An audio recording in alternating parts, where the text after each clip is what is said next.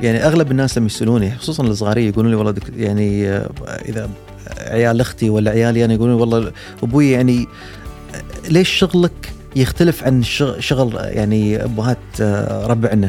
أقول ترى إحنا إحنا نمط حياة أصلا هذا مو بشغل. يعني إحنا أنت كدكتور خلاص هذا حياتك أصلا يعني يعني تتمحور وتصير على هالطريقة هاي إنه ما توقف أصلا الدراسة.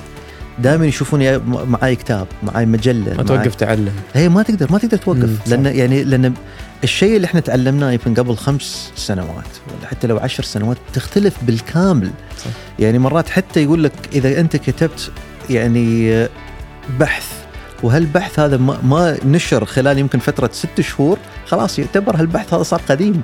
لازم ترد تسويه بعد مرة ثانية. فهالأشياء هذه من ناحية الأدلة والبراهين شيء مهم. ف وخصوصا إحنا الحين اللي عايشين فيه ان تحس إنه يعني الطب يعني عامة صار أغلبه صار تجاري. فأغلب الناس ماشيين على الأشياء اللي الدارجة خلال هالفترة. هاي من غير ما يشوفون ال- ال- العلم والبراهين يعني أعطيك مثال. ال PRP أغلب الناس مشوا على ال PRP ولا الخلايا الجذعية. الحين هالهبه الجديده هالخلايا الجذعية؟ اليوم كنت بسألك قاري شغلة عن هذا ال- فالهبة هي الخلايا الجذعية. فكل الناس والله الخلايا الجذعية حق النضارة الخلايا الجذعية حق الشعر والخلايا كذا. لكن وين الأدلة؟ وين البراهين؟ يشتغل؟ ما يشتغل؟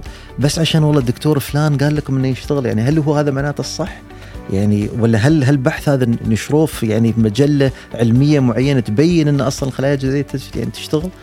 فاحس انه مهم إن أصلا الدكتور يكون يعني مواكب هالشيء وفي نفس الوقت أصلا كتوعية للناس بعد هذا يلعب دور مهم لأن إحنا كدكاترة أصلا يعني هي مهنة إنسانية.